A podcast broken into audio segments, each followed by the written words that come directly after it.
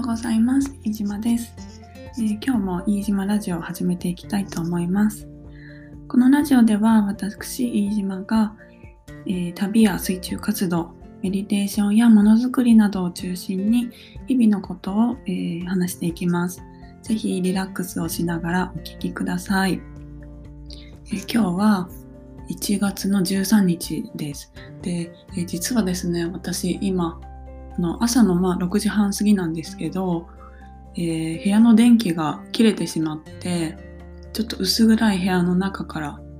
ラジオを撮ってお届けしてます。まだ6時半でもね、えー、日が昇りきってないんでちょっと暗いんですよね。電球買いに行かないとなって思いながらあのお話をしています。で、えー、今日お話しするのは暗闇というかこう暗く部屋を暗くして過ごす大切さっていうのを最近実感していてそれについてお話ししたいなっていうふうに思います。私最近特に疲れている時は夜積極的にこう部屋を暗くしてで、えー、過ごすようにしてます。例えばその中でストレッチしたりとか音楽をゆっくりゆっくりした音楽聴いたりとかちょっとお香を炊いてみたりとかアロマを、えー、炊いてみたりとかそういう風にして過ごしてます。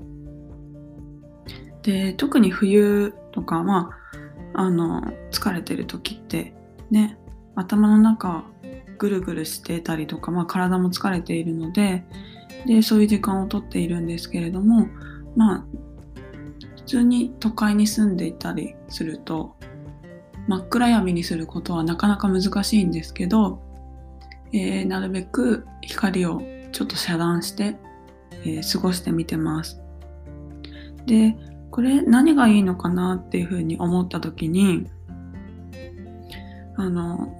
私たちって日々情報をこう知らず知らずのうちに得ているんですけれども、その情報のほとんど90%が視覚から入ってくるっていうふうに言われてます。あの、視覚、ちゃんと健常者の方ですね。うん。で、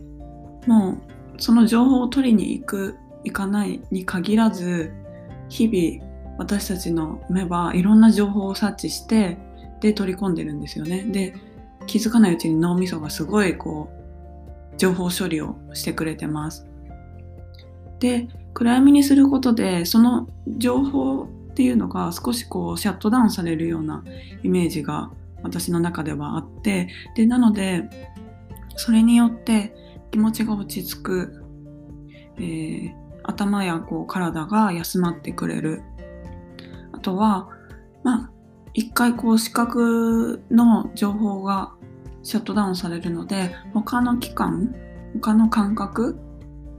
聴覚であったりとか触覚っていうのがこう開いていくより鮮明になっていくような感覚があります。でそれによってこう普段得て得られない気づき例えば、まあ、部屋の中で過ごしていて部屋を暗くした時にあ外でこんな音が聞こえてくるとかなんだろう部屋の中の、えー、なんだ、換気扇の音が聞こえるとか、ヒーターの音が聞こえるとか、そういうなんか、ちょっとしたこと、日々気づかないことに気づけるっていうのがすごい面白いなっていうのも思っていて、で、そういうふうに他の感覚、いろんな感覚を使うことによって、なんだろうな、人間、人間らしさを取り戻してるような気持ちにもなってます。触覚もそうですねあの何かに触れた時にこうあ気持ちいいな心地いいなとか私はちょっとこれ苦手だなとかなんかそういうのって結構自分にとっては大事で私はこれが好きだなあこれはちょっと苦手だなそういうふうにあの気づいてあげることで、えー、よりこう日々の生活が良くなっていくのかなっていうふうに思ってます。ぜひ皆さんも取り入れてみていただきたいなって思ってます。完璧にそう暗くしなくてもいいので、ちょっと薄暗くする程度でも大丈夫です。で私の場合はあの真っ暗闇が結構好きなんですよね。で東京に住んでいるのでなかなか真っ暗闇にするのは難しいんですけどカーテン閉めてもやっぱり外から光が入ってくるし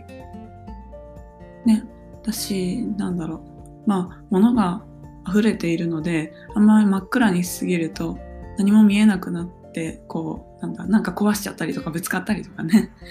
する可能性もありますし。ででもあの先日真っ暗本当に真っ暗のあの部屋で過ごすことがあってでどういうことかというと、えー、フィルム写真の現像を暗室でプリントアウトか。プリントアウトを暗室でやったんですね。で、えーと、フィルムのカラープリント？カラープリントなのであのよく私もこの間初めてやったんで最初イメージしてたのはあの暗室って赤い部屋？赤い部屋で作業するのかなって思ってたんですけどそうではなくって、えー、あれはモノクロ？白黒の、えー、フィルム写真をプリントアウトするときは赤い部屋で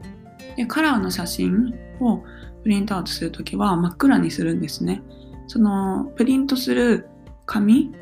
えー、写真をプリントする紙が光に反応して色が変わってしまうのでなのですべての明かり明かりという明かりを遮断しなくてはいけないです。例えばなんだろうエアコンのあの何パワーランプ？起動してるちっちゃいランプあるじゃないですか。それさえもあのテープで貼って遮断してましたね。うん、お友達の暗室なんですけど。だから本当にすっごい気を使ってました。コーヒーメーカーのランプとか、そんなの反応するの？っていうぐらい些細な光も全て遮断してやっていてそれぐらい真っ暗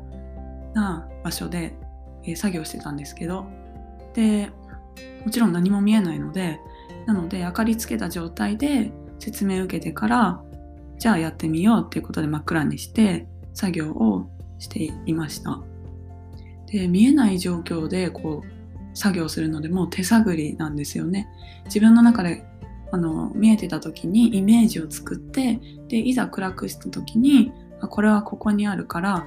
こうしてああしてみたいなもう自分の中であの順番をちゃんと組み立てておいてでやってます。ででもやっぱりこう例えば紙を置く時に紙の向きがどうとか紙をあの切るんですけど切る時これぐらいのサイズでちゃんと切るとかそういうのもこうあるのでもう指先の感覚が頼りで、えー、その作業をしてましたそうするとすごいこういつも何か触って何かを掴んでっていう作業をしているのに全然この感覚を使ってないなっていう風に気づかされてそう。でそれがすごく面白くて。でその真っ暗の中でのお互いの会話会話もすごいこう音でやり取りをしている。ちゃんと聞こう聞こうって思って、え、言葉を伝えよう伝えようって思ってやり取りをしていたっていう感じでした普通の生活だと相手の表情とかまあそんな実際ね言葉って聞いてなかったりするかなっていうふうに思いますでもなんかそういうのを体験することで得られるこう気づきっていうのがあると思うのですごい面白かったです。なかなか真っ暗ねなんですけどもしあの体験することがあったら是非あこういう感覚なんだっていうのを思い出して見ていただけたらなって思います。では今日はですねあのちょっとこう暗くしてゆっくり過ごしてみることの大切さとかそういうのについてお話しさせていただきました、えー、寒い日が続きますが暖かくしてお過ごしください。では今日もお聴きいただいてありがとうございました。またお会いしましょう。バイバーイ。